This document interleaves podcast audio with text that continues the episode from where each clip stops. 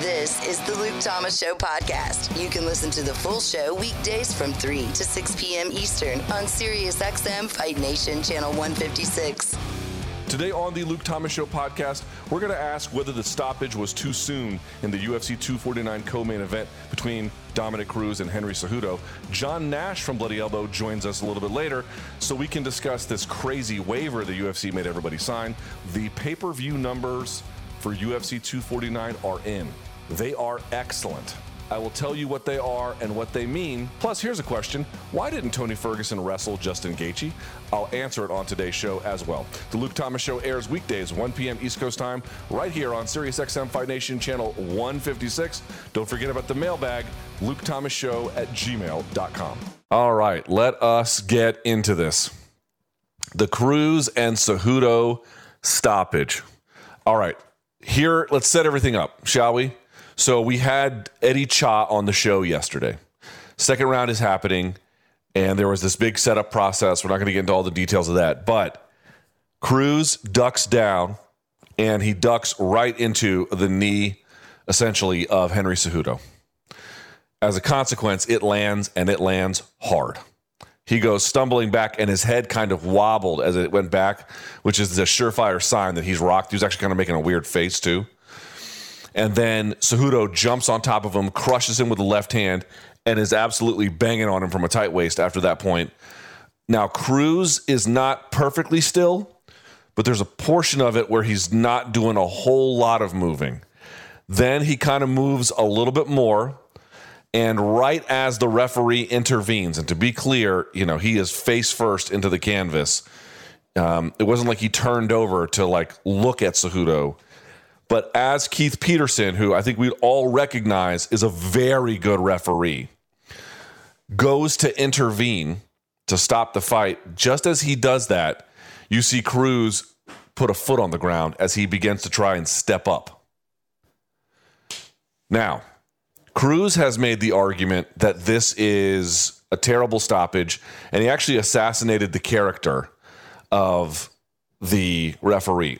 Um, Eddie Cha talked about the stoppage. Let me hear that if we have that cut. So if I was in Dom's corner, I'd be a little upset. If I was Dom, I'd definitely be upset. But in all honesty, that that knee hit him pretty hard. Uh, like you said, as he went down, that first right hand hit, the left hook hit, and we watched the uh, we watched the fight after uh, at the hotel, and it was about eight or nine heavy left hooks, really hard shots. And so, if there was a crowd, it probably would have been stopped, maybe even a couple punches earlier. Hmm. Um, but uh, it, it's hard to say. You know, they they it seems like every fight Henry gets into, it's a controversy with uh, T.J. Dillashaw when he when he finished them. Oh, it was an early stoppage, and another one, and another one. But um, in all honesty, this kid hits hard, man. Um, Henry Henry can crack with left and right. Um, I thought it was a good stoppage. Now, we've played you one side of the story. Let's get the other. Here is Cruz officially criticizing Keith Peterson. Let me hear that cut, please. Sometimes you get hit, you know. Sure. I've been in those positions many, many times, though. And, um, you know, I had seconds left in the round. And uh, I just think that sometimes, you know, I wish that, that there was a way to keep these refs a little bit more responsible sometimes. Guys smell like alcohol and cigarettes, so who knows what he was doing. Did he really? Definitely. Wow. I wish they drug tested them. I know Herb Dean is good.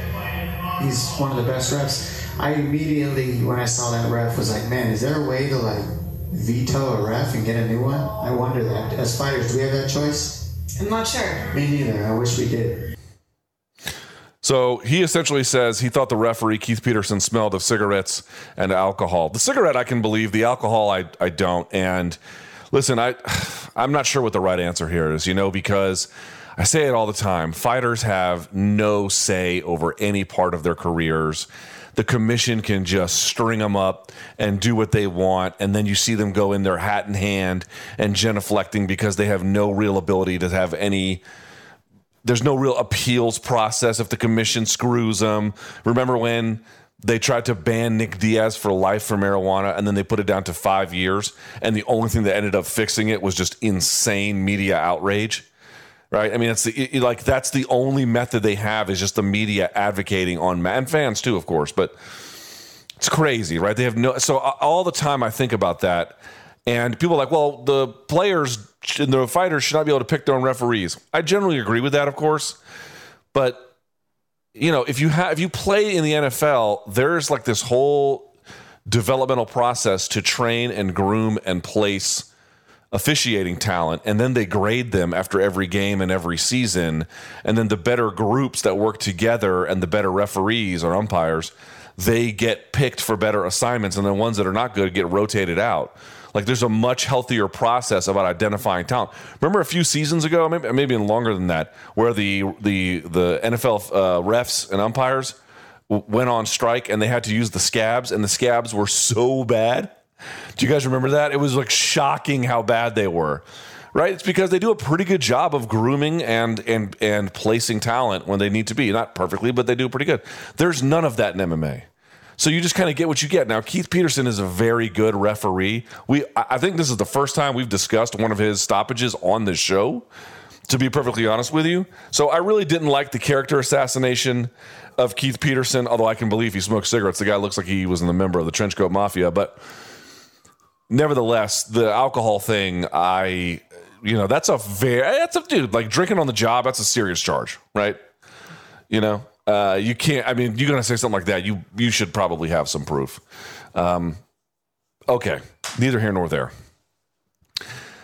He had made the argument a couple of different ways, Cruz, which is one, been in those positions before, you know, I'm an experienced fighter. Give me a little bit of leeway. Okay, I don't think it's a bad argument. And the other one, which I think is much stronger, which is I'm literally in the process of raising myself. You know, that is the very definition of intelligent defense.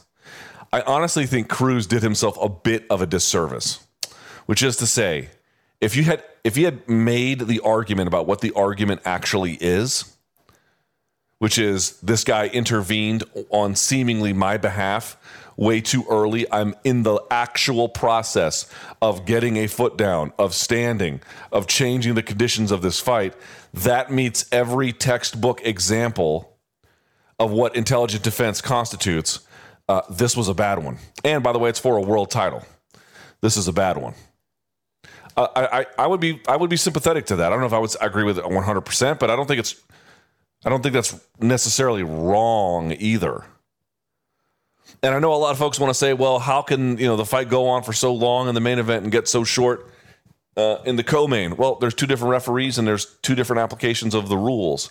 One was a something of a mercy stoppage oh, in slow motion, and one was an immediate one that was just a different scenario, right? I mean, that, that's that's the only explanation for it. It's funny we talked about with Eddie Cha. Henry Cejudo can crack, but just enough to wobble people and not put them out with one shot. And so it creates these like funky situations where they're scrambling and then refs are forced to make these very difficult calls. I do think this is a better call than what Kevin MacDonald made in the Dillashaw and Cejudo fight. I do not think they are equivalent. I think this is a better one than that. And I don't think this is really reviewable. By the way, remember how I started this conversation saying I didn't like that Keith Peterson had his character assassinated, but let's say that we all thought this was a bad stoppage. Cruz would have no recourse with the commission he could go and say this was not made according to the rules and they're going to say to the referee did you make this in accordance with the rules and fighter safety? All he has to say is yes case closed. So this is what i mean when i say fighters getting out there and saying nasty things about the commission members you know it has this really uh, unfortunate effect where they then don't want to talk to us and they don't want to do any media whatsoever and i completely understand. But the problem is they're so insulated from the rest of the community. They never have to answer to anybody. And so, what uh, what's a fighter going to do? Just going to lash out. I, I, don't I don't like it. I don't agree with it. But that's the that's what's going to happen. They're going to lash out. You saw it with Colby Covington doing it to Marc Goddard. Didn't like it either. Thought that stoppage was pretty good too. Not perfect, but but fine. But you know, if they never have this, this is why the commission should rethink this completely. If they never have to answer for anything, then they're going to have to answer for it in a way that they don't like, and that's how we end up here. Now, getting back to the central question here at 877 fight 93 877 344 4893 what kind of grade would we give the Cruz versus Cejudo stoppage. I don't think anyone would give it an A or like, wow, it's a really great stoppage. I bet some people might give it a B. I think some might give it a C, a D, maybe even an F, depending on one's perspective. I think there is room to look at this and say, yeah, you know, probably could have been done better. So let me hear from you. What grade would you give the Cruz versus Cejudo stoppage? And what I'm really interested in hearing from you is whether or not you think it happened too early. 877 Fight 93, 877 344 4893. Cobb, if you can, for just a second, we've been talking about this uh, off air for days at this point. Did you have an issue with Keith Peterson's stoppage in the co main event at UFC 249? The only thing that slightly bothered me is that there was just two seconds left in the round. To be Right. perfectly honest, I never really know how much the referees are really paying attention to how much time is left in a round, or if they're just trying to, you know, protect the fighter. Um, whenever you get dropped, if you're eating shots without getting a hand up and they're unanswered, you're on dicey territory. I, after watching the replay, felt like he was stepping in right as Cruz was getting up. I feel like he made the decision in his head already that he was stepping in. So me, I was okay with the stoppage. It was that last like, "Ah, just let him go two more seconds and, and then get to the end of the round and let's see what happens. Yeah, I mean, that, here's, I'm- here's the I'm- thing. I'm If, okay if, the if he had waited one more second and Cruz's foot goes up, I wonder if he then waits the other second and then the bell rings, right? You know what I mean? Like if he had just seen that sign of life from him by waiting one second longer, he probably would have hesitated enough for the round to expire. And then we go to a third frame. Now, it looked to me like Cejudo was in complete command in this fight. You know, so Cruz had a better second round than he did a first, to be clear. Well, minus the stoppage, obviously. But up to that point, he was performing better. But I, I really wonder about that. And if you can say that, can you then say that the stoppage, to me, it's not a question of justified, not justified. Because it, that's really like taking a class pass fail right? You're not getting graded on did you get 100 on the test, a 90, an 80, an 85, a 72, a 63, where you're getting sort of very specific. You're just asking, good enough to get by or not good enough to get by? It's good enough to get by, in my judgment. If we're grading him on a pass fail basis, that one passes for me. But if we're grading him more specifically, mm, that's not a perfect stoppage. This week on World of Basketball, former American college stars Jimmy and Billy Baron joined the show, and Billy spoke about the famous, heated Red Star Partizan rivalry. let's say Partizan has the home court, we'll have to drive to a separate parking lot on the other side of the city. The team will meet there, and then we'll all board the bus with, let's say, four police cars ushering us to the gym. The place is already half full, and it's an hour and a half before the game. I mean, I looked at Marcus Paige, was on Partizan, and I said, "What's this? How does this compare to Duke Carolina?" He was like, "Man, because this is nowhere near Duke Carolina." He's like, "This is so much crazier." New episodes of World of Basketball are available every Thursday on Pandora and every Monday on the Sirius XM app. Let's get right to it via the magic of Zoom. Uh, he is a, a reporter for Bloody Elbow of the Vox Media property and joins us now on the hotline. It is John Nash. Hi, John. How are you? Very good, Luke. How are you doing? Doing well, sir. Okay, so let's get to it.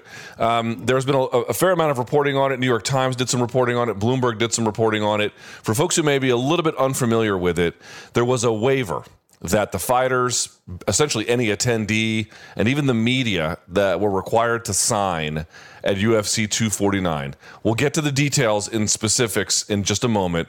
From a broad point of view, what can you tell us about this waiver and why it may have been unusual? Well, I guess what it was is they had what was called an event participation agreement, and everybody that took part in the event, which would be the fighters, the cornermen, the media, they were required to sign this waiver to take part in the event, to show up and uh, stay at the hotel and attend the the, the, fights. Uh, and the waiver, I mean, it, it was. I guess what was different about it, it was it was just very encompassing, it, it very protective of the UFC, and and so that was was different. It, it added another layer uh, to already pre-existing contracts for fighters that gave a lot of protections to the UFC regarding you know whatever happens, we're not responsible, and you know, and what can you talk about and that sort of thing. Okay. So let's get to uh, we'll talk about the media, which I think is a slightly separate angle here because if you look at the language here, it appears that um, the UFC directed this more towards the fighters than anyone else, and it had just enough language to encompass others. Um, let, let's start there for just a second. What what what were what were they asking? Because I'm I'm told there were sort of there's many different clauses, but essentially two different prongs, right? One was a non-disparagement clause, but there was something more to it as well. So, as it relates to fighters, essentially, what were they facing here? Well, the, the, the primary goal of it probably was to limit the UFC's uh, responsibilities and liabilities. You, you, look at the most of the provisions in it, most of the clauses in this this what is I think five six page uh, agreement they sent out. Most of them are covenants and you know representation warranties of the participants. And basically, what it said is all assumption of risk is on the participants. That that uh, even though the UFC they you know they they advertised all the testing and safety they're going to have, and they actually they sent Florida a uh, an operational planner that lists all the stuff they're going to do to protect people and stop the spread of COVID. In this document, they tell the, the people attending, the participants, that the UFC is not going to do anything. There's not going to be any testing. There's not going to be any uh, sanit- you know, uh, safety following the COVID, uh, the CDC protocols for COVID. Uh, no, nothing will be sanitized. Basically, nothing's going to be done on the UFC side. You have to accept that. You, your heirs, your family, your managers, no one related to with you can sue us for that. We have no liability, and and on top of that, uh, also you're responsible for making sure that you don't come in contact with COVID before the fight, that you don't come in contact with anybody with it four weeks after the the event, and that no one that you know comes in contact with it. And so all the all the liability was put on the participants, and none was put on the UFC. Is that legal? Uh, I don't, you know, I mean, it's it's it's on a document, I guess. I, I, I shared it with all, I don't know five attorneys, and I think I think the the consensus was a lot of this wouldn't stand up in court, but that's not. I mean, the purpose of having papers, you have to take it to court. So right. it's already it already serves its purpose. That how many fighters are going to feel uh, they have the they have the they have the funds, they have the ability to go to court with their measly, you know, uh, Lionel Hutz's attorney against UFC's Campbell and Hunter. It's it's right there's an intimidation factor. They're not going to do it. On top of that, in the document, it also has two things I thought was interesting. One is that everything will all all the legal proceedings will take place in Nevada. That's the home court. But also it had a um, it had an arbitration clause. And uh, the intent of that, I think, more than anything, was to make sure if, if you go to court, it becomes public. You know, becomes public information. But if you go to arbitration, no one ever has to find out about it.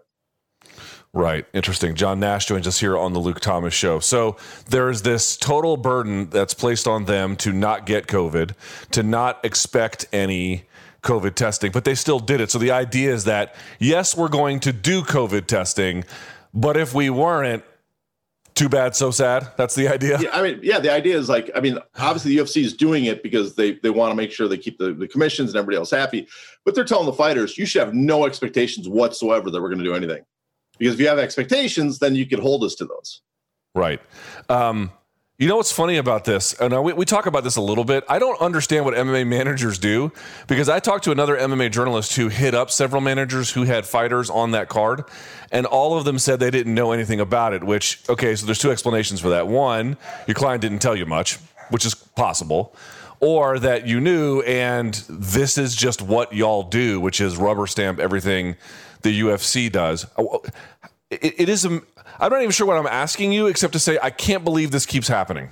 Well, I had two interesting conversations with managers. One of them said, I read it and didn't think it was so bad. I looked up what disparagement meant, and it, it didn't seem like, you know, and I'm like, well, did you really read it? Did you show it to a lawyer? No. Okay, that's right. There's the problem. the other manager, though, he was, you know, he's like, listen, I know it's terrible. It's incredibly one sided. What can we do? There really is no option. Right. So they're kind of stuck here. Yeah. Um, okay. Now, there another part of it was if the, what were the penalties if they said something? Actually, you know what? Let's back up a step because I looked this up too. Disparaging. So there was a non-disparagement clause, and Dana had presented it due to initial reporting, I guess, from Stephen Espinoza, my boss at Showtime, if I can be um, uh, candid here and he said, well, disparagement is if you say anything untrue. But I actually looked that up, and that's not the case at all. First of all, it's not what the New York Times reported. And what I looked up was a couple of things. One, most disparagement clauses in any contract, a lot of times it's for when an employee is leaving and they have a severance package and they want to make sure they don't badmouth the company on the way out the door. That's part of it. And they'll define what the actual terms of disparagement are. So if you don't do these things, you are basically okay. So I wonder if you can weigh in on that about Dana's claims. To uh, uh, is it a function of being true or not? Which, by the way, seems like a very incoherent standard.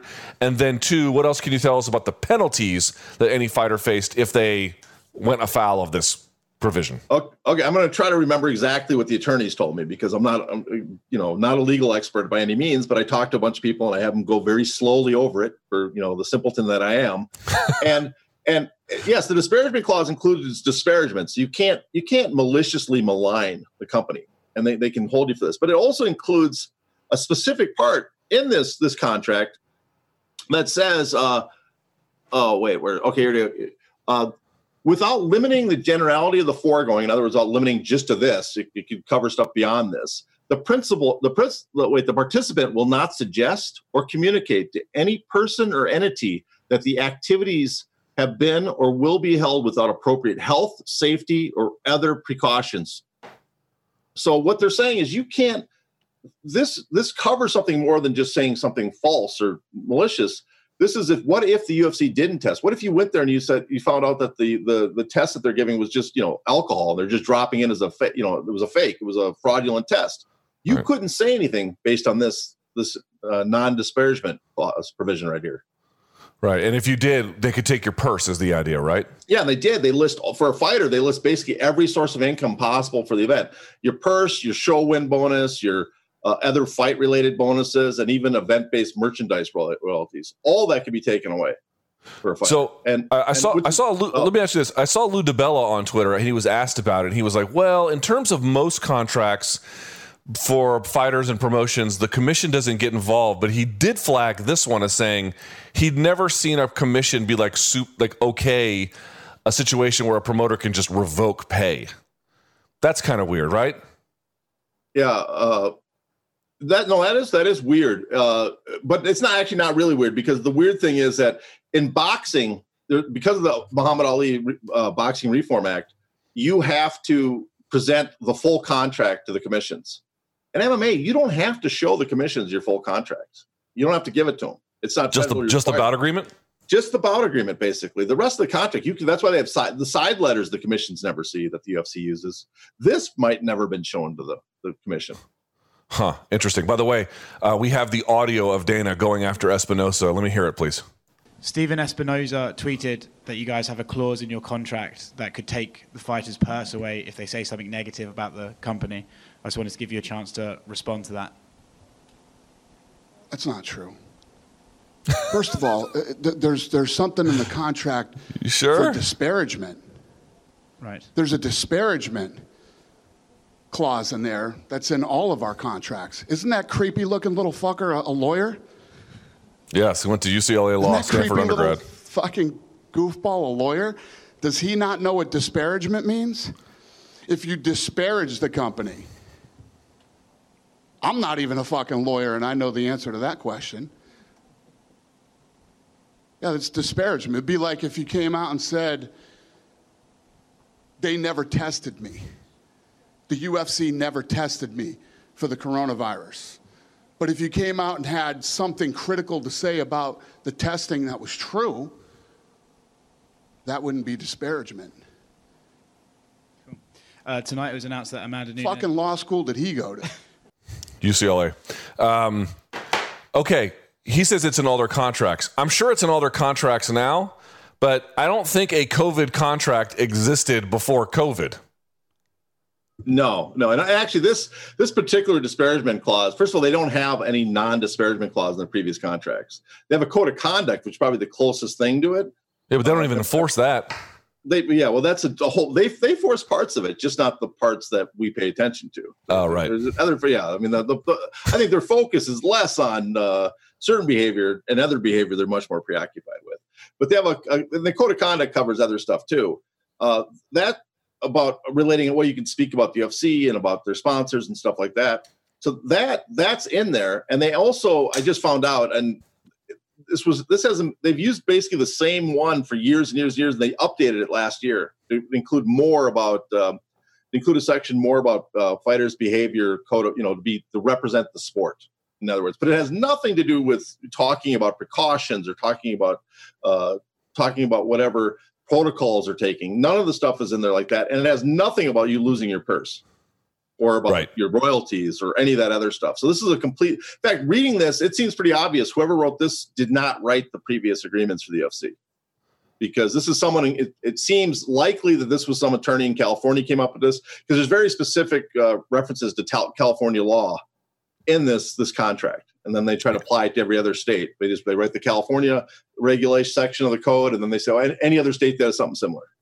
You know, this is so funny to me, and I saw someone else tweeting about this. I forget who it was, but they made a good point. Maybe it was the Bloomberg reporter. You'll have to forgive me. And they were saying it's like, look, the UFC was the first one back in that kind of matters, but there's a lot of mechanisms in play for how they got back where yeah, you were faster to the finish line, but you don't have a union to deal with. Uh, you don't even have reasonably empowered athletes, even without a union. Let's say with like boxers who have some degree of protection from federal legislation. It's like, yeah, so you were first to the finish line, but how would you? I mean, I, dude, a union would look at this con- this this contract and just laugh. It would never happen, right? So, to what extent are any of these things that they've done, safety protocol notwithstanding? I mean, th- there's no scale to this, is there? No, I mean this is a prime example of for the antitrust suit. This is kind of great. This is reinforcement for them because there's a theory of antitrust of monopsony law that if a firm comes up with a contract that is purely one-sided, all to their benefit, and nothing is benefit for the person that the, the employer, the worker that they want to sign it, and everyone still signs it. That there's no that no one leaves the firm to go somewhere else, but they're all still compelled to sign it. That's evidence of monopsony power that's evidence that you have such control over the market that you can you can force on people things that they don't want at all and everyone still accepts it. And i want to go back to one thing dana said that was not in that clip that i thought was kind of funny. He did point out at the very end of that uh, question he goes man you took me by surprise with this question. You know like he was all surprised he knew he didn't really know anything about it. I'm like did you speak to kevin Iole earlier this day about the subject? He did. i'm just i'm wondering why he was so you know wasn't ready for the question if he'd spoke specifically about the subject a few hours earlier Yeah, well, I mean, let's get to this other part. You have MMA Media who were asking about Stephen Espinoza's report, and they had signed this deal. Now, you and I sort of know how the game is played here a little bit, which is to say, a lot of these guys who have this job, it's a great job to have, and their company is not expecting them to be Seymour Hersh. In fact, they outright like would, will reject it if they try to be. They just want you to attend the scrum, film it, get some hilarious Dana anecdotes and quotes, and then throw it up on YouTube, and then uh, you know make money. That's really what they want MMA media coverage to be. And so, even if you didn't want to do that, they're not going to give you a ton of leeway. Still, I wonder what your impression is of media signing this. Well, I actually I don't hold. I'm I'm pretty lenient to the guys that go to the event because I think in, in MMA media, because the UFC is such a big force, we have this uh, this split in how MMA media works. When you're a beat reporter, when you show up to the scrum, when you show up to the the pressers and the, the event, you're really there just to collect all the information that's given and convey it back to the back to the home base in the office. That's really what your job is to do there because UFC has such power they can block you out. So you really know that I, I can't push too far when I'm here. I'm just here to collect the, the information and give it to everybody else. So in that case, I can kind of it's it's I, I don't really blame them. I mean, I'm sure someone just showed up and were kind of surprised. Like, here's a way, you know, here's a sign this, we're not liable. Okay, what else am I going to do? This is my only job. My job is to show up and cover UFC events. For but for the the sites, it's it, I, here's I guess I'd put it this way: the the purpose of this document was obviously to serve as a chilling effect, prevent people from talking about it. And I find it very fascinating that all the MMA media sites, all the major sites, none of them broke the story, especially the ones that were there that had people that had probably signed the document, the agreement. None of them broke the story. I mean, we can infer probably something from that. Right. Uh, although, and I'll, I'll, I'll, admit this too, some candor on this one. Um, I, I, was surprised ESPN was as heavy handed with their reporting as they were. They were the ones that had, I think, initially confirmed media had signed it in addition to uh, other parties. I'll, I'll be honest. I thought that they would get, uh, they would be dissuaded from doing that, but I guess not, right? Yeah, no, I, I give them credit. They did that. I mean, uh, okay, I don't want to the Yahoo story. I don't want to hammer too much, but one thing about the Yahoo story, it seemed pretty. It seemed very much in the UFC's favor when that report came out. But when Marc Raimondi reported that uh, media also signed it, you know, that was that was telling the truth. That was honest. But the question again is that you know I'm, I know that a lot of media we media knew about this story before, and no one reported on it. Really. Uh, so now there's this other sort of piece here, which is John Morgan, uh, who attended the event, and we had him on the show last week. I like John a lot, so I guess he, he, I think he acknowledged he had. I mean, here's the other part: if they had come out and said we signed this thing, here's what John's explanation was. He spoke to Submission Radio, and he had said, "Listen, uh, we saw that clause too before we signed it, and we said, hey, what does this mean?" And that UFC staff was like, you know, do the reporting you got to do, just don't say anything factually inaccurate. But again, what does that mean? Okay, well, there was testing versus not testing. That's a fact you can weigh. The testing was bad. Is that a fact or not, right? I mean, that's really a matter of interpretation. How does one do that? Which is why I don't really buy that argument. But his he essentially took their response to be one of good faith that they were like, just do your normal thing. This is just in case you say something totally uh, off the wall. Okay, even if that's true, why not disclose it up front? I think is sort of the problem. And also, did you hear what he said, which is uh, the UFC seems to be amending these contracts to some degree, especially as it relates to media. Yeah, I've, I've heard that. I, don't, I haven't seen that yet. Maybe they are. I know uh, the fighters. It doesn't look like the fighters' contracts being amended, so I know that part. Uh, uh, Great. Yeah, but uh, no, I mean, listen. I again, I kind of sympathize with Morgan. I mean, his job is just to report there. I think this was something that if he had sent it back to the corporate and they have the uh, their lawyers there, legal, they're the ones that should have flagged something because for Morgan, it's probably like, yeah, it doesn't really change how I do my job. And the UFC, I, I trust the UFC. I know them. But again, it had the chilling effect that no one reported on this story. And on top of that, this agreement, first of all, it doesn't because it includes affiliates and people related to you, this would actually cover people that work at the site, probably not just you. So you know, possibly it could be it could be interpreted that way, and it also doesn't have an end date. So does it was it just for UFC 249? Does it go forever? Have hmm. we just signed over our right to complain about their protocols in perpetuity? And uh, you know again you got to point out that everybody that signed it none of them really none of them were the first to break and report on it. They were covering the coverage that other people did. Fair enough. All right we have to go to break but john it's great work. If you want more of his stuff you can go to bloodyelbow.com or hey not the face on twitter. Very professional handles that you have there in your life there john. Uh, yeah. uh, just the same great work and go I'm ahead. honest in my my advertising. I just fair, fair enough. Uh, appreciate the your time and great work. Thank you so much Thanks, Luke. The Ak and Barak Show. It's either make the big fights happen, fighters take less money, or stand their ground and wait till we get to a point where their audiences. That might not happen for another year. The big fighters like AJ, like Canelo, all of these big names, are they willing to wait a year without fighting? Can the networks deal with that? Can the promoters deal with that? And eventually it's going to come down to the point where you either take it or you leave it. There's no more money for you to get. The Ak and Barak Show, weekdays from noon till 3 Eastern, only on SiriusXM Fight Nation Channel 1. 156. Let's get to a, a big question that someone pitched to me, and at first I did not have a good answer. But I did a little digging and a little thinking about it, and I still don't have the answer. But I've got an answer, and I think it helps at least a little bit. I hope, anyway. Here's the question Why didn't Tony Ferguson wrestle Justin Gaethje at UFC 249? Now, here's why that question is relevant. Number one, it was not going well for him on the feet. Okay. You could say that. And it's like, it wasn't like he wrestled a little bit. He didn't wrestle at all. Zero takedowns attempted. Okay. And the second part is uh, hello, Tony is a two time All American out of Grand Valley State. He has a USA wrestling tattoo on the outside of his right calf. He has openly identified as a wrestler. He does knee pound level changes when he's getting introduced by Bruce Buffer. I mean, wrestling is part of his identity, quite candidly. So why didn't he go to that? And at first I was like, huh, that's actually an interesting question. I don't know. And then I was like, well, how do I figure this out? Maybe I can't. Because there's always one explanation that you just don't know how to weigh, which is was he injured? Right? Did he have a hip injury? Did he have a knee injury? Did he have a foot injury? Because by the way, you know, yes, it had to suck to switch things up to go from an opponent who does nothing but wrestle to an opponent who does nothing but strike. Okay, that can't be easy, but you were training for a guy who does nothing but wrestle.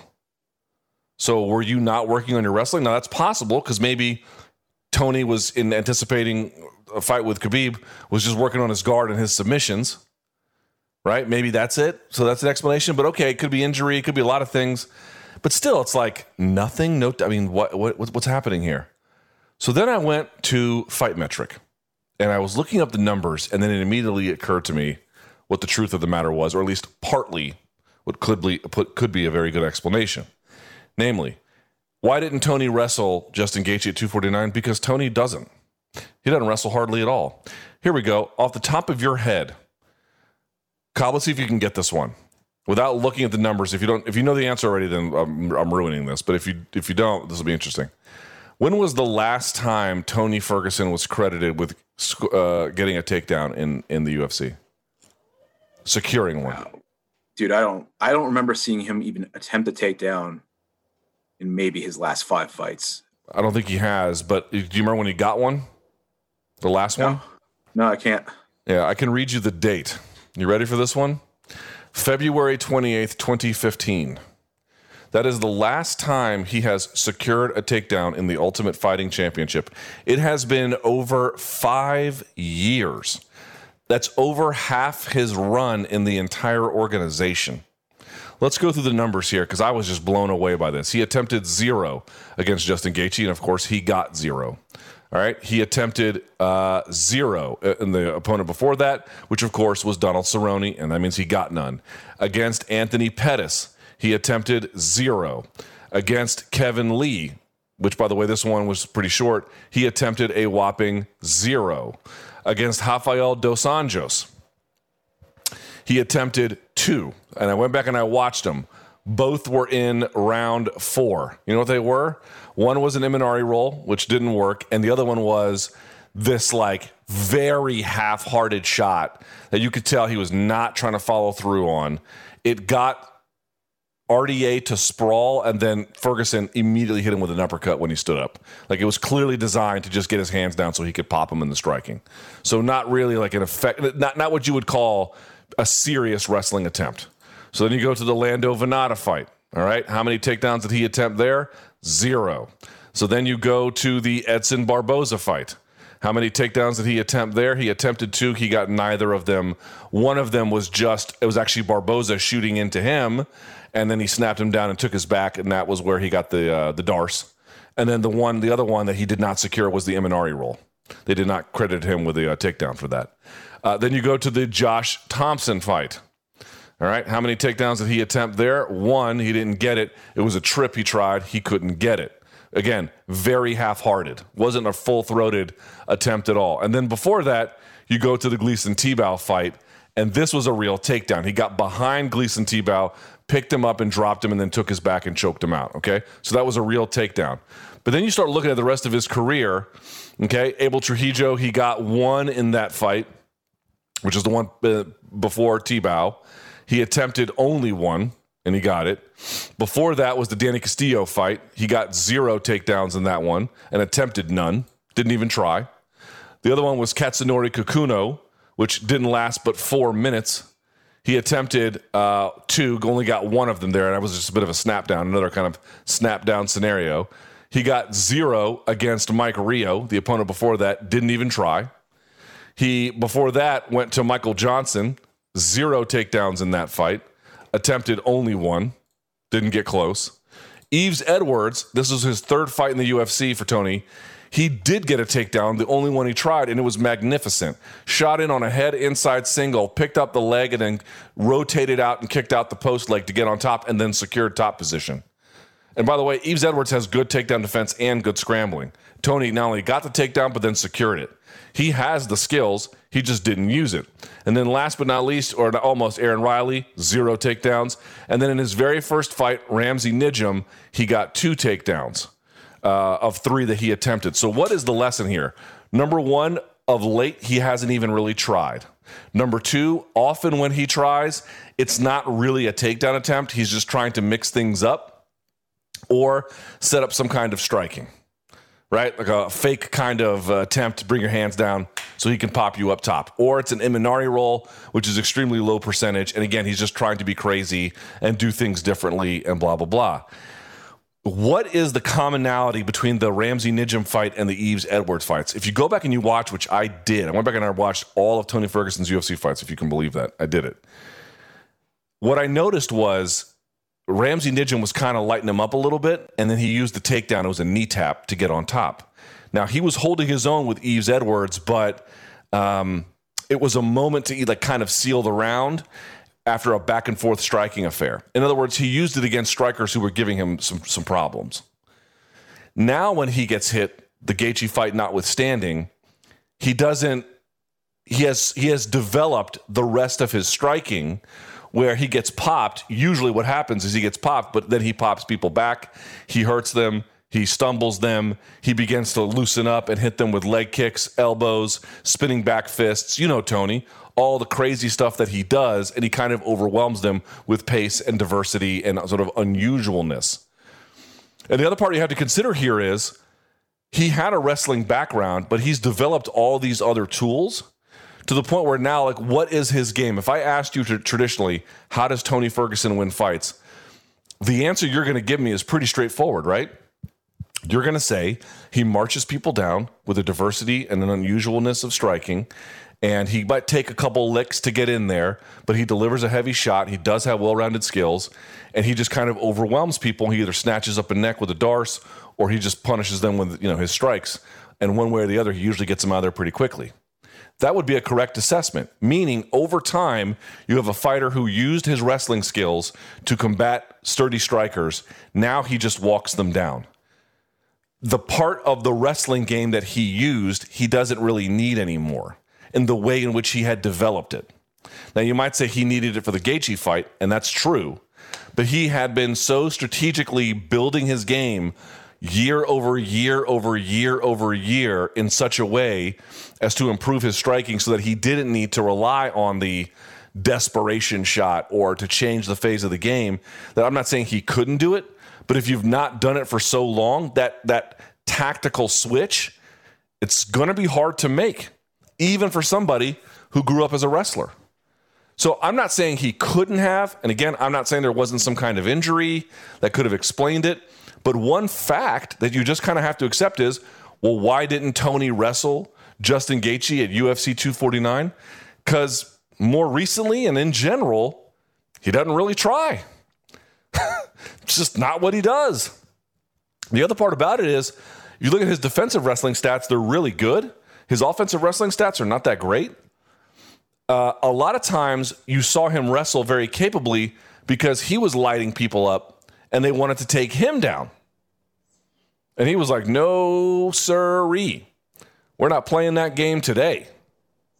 So he would defensively shuck them off to keep the fight standing because he was having so much success. Dude, here's the reality he had a lot of success with his hands. And as you can see, he can take a shot and it doesn't really do much to him. Now, not until you've been three, four, five rounds in with him. But most of these fights don't last that long. He's blowing through guys in a round or two, three at most. Dos Anjos lasted, but he was overwhelmed. And so that's really the key here. I'll, I'll take a shot. You know, I'll, I'll, you can crack me with a good one.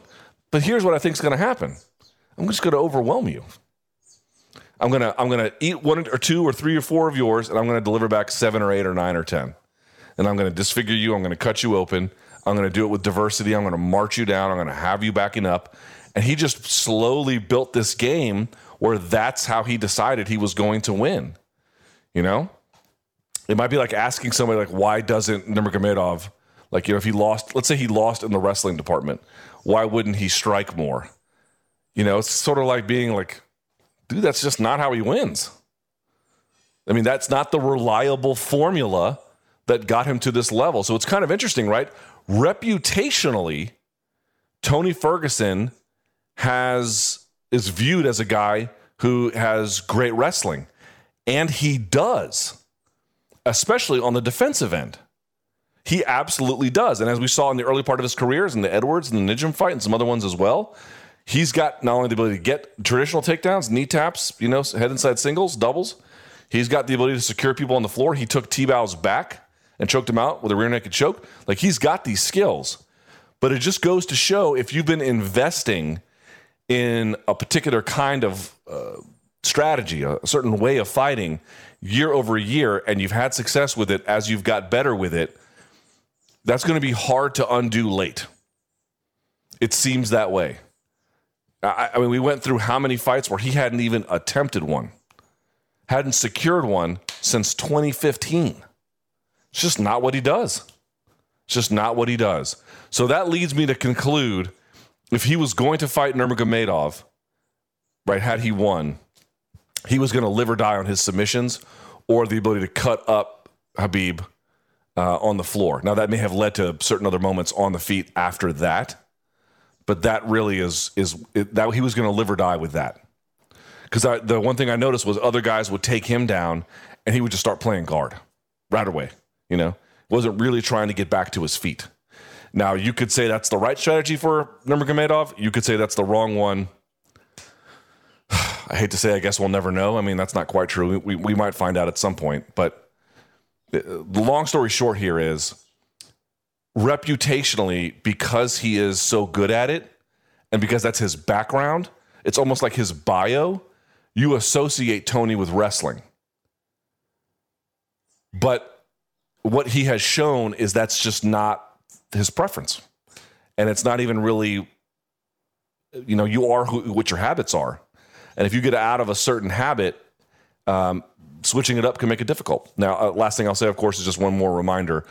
There could be another factor we're just not considering here. There could be several factors we're not considering here. So just keep that in mind. But the data is interesting on that you think of Tony one way, but the numbers kind of tell you it's a little bit different. Talking to the biggest names in pro wrestling. This is Busted Open. WWE champion Drew McIntyre. When I got handed the title, I stared at it. Nothing could have been more real than that moment when I played the montage in my head of being a kid and my mom and nana giving me the money to travel 12 hours to learn to wrestle and the sacrifices my wife's put up with, especially during my independent time and everything that I've been through leading to that moment It was unbelievable. Being real is the only way you can put it. It was very real. Monday through Saturday. Saturday, 10 a.m. to noon Eastern on SiriusXM Fight Nation. Let's get to this part. So, the early numbers for the UFC pay per view, UFC 249, are in. According to John Ourand of the Sports Business Journal, the pay per view pulled in a whopping 700,000 pay per view buys. Let me just state this as plainly as I can. That is not just a good number. That is not merely a very good number. That is an outright excellent number. That is an astonishing number, to be perfectly honest with you.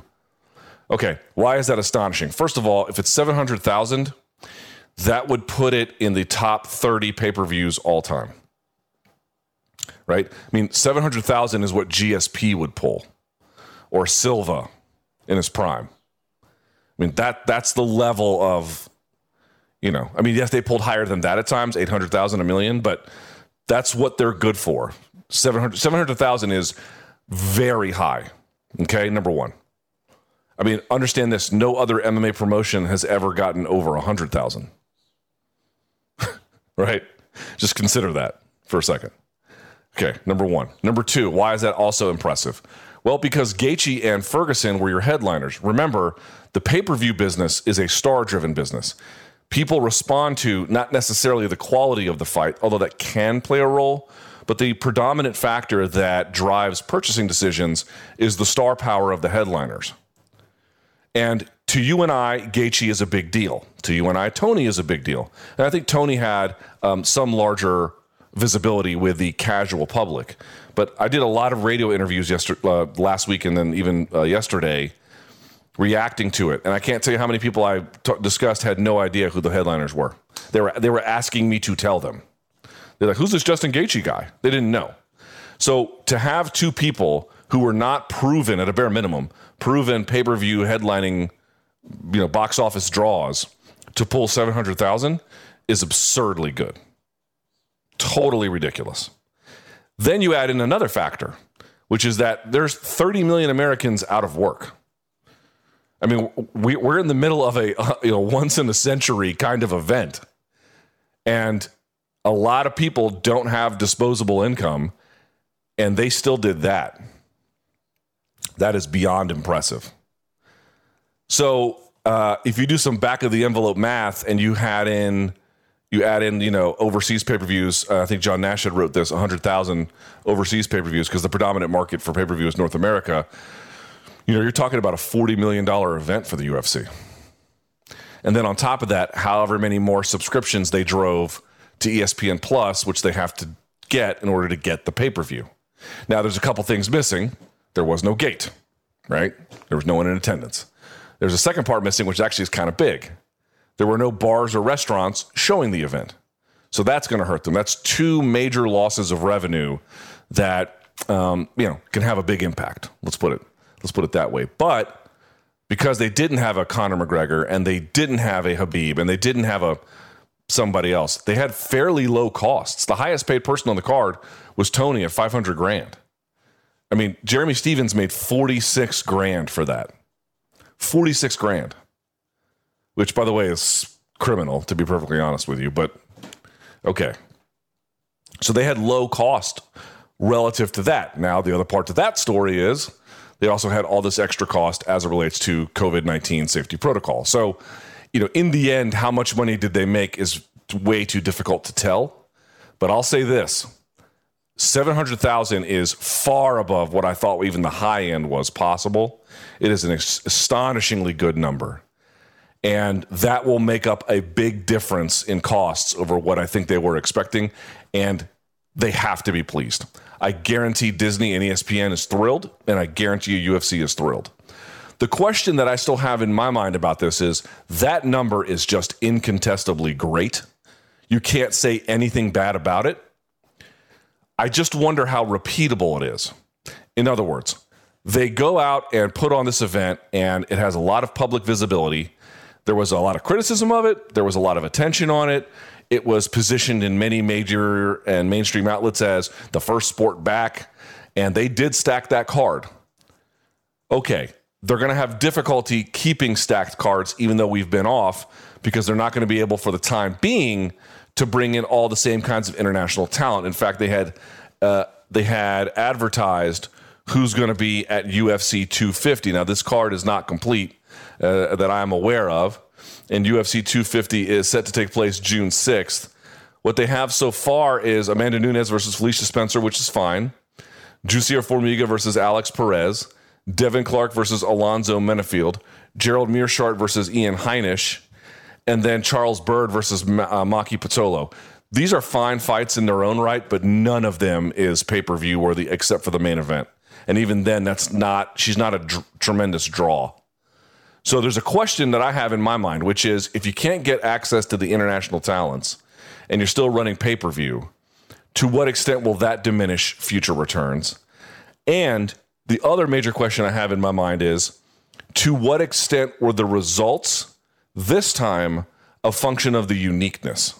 Okay, you were the first sport back for UFC 249. That was interesting and curious. People will people were bored. Maybe they'll keep tuning in until there are other sports, and that could be some time. But I wonder how much it's a first time effect versus something that will continue. My hunch is that as long as they're out in front of the field where there's no other sports, uh, they'll be buoyed a little bit.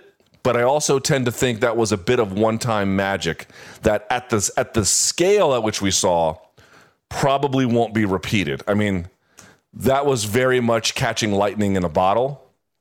It's going to be hard to get a lot of that back, I, I suspect, or maybe not. Right? I mean, I didn't think they were going to pull 700k, and they did, and that is a whopping number, man. That is, I mean, that's a grand slam. That's a grand slam in the bottom of the ninth, no doubt about it. And you can be upset that they had the event, and you can say the safety protocol was bad, or whatever you know, whatever criticisms you want to make of them undertaking this effort. That, that that's separate at, for the moment from you know was this a box office success in terms of what they were selling? Incontestably. Thanks for listening. Catch the Luke Thomas Show live and in its entirety weekdays from 3 to 6 p.m. Eastern on Sirius XM Fight Nation Channel 156. On Twitter, follow at L Thomas News and the channel at MMA on Sirius XM.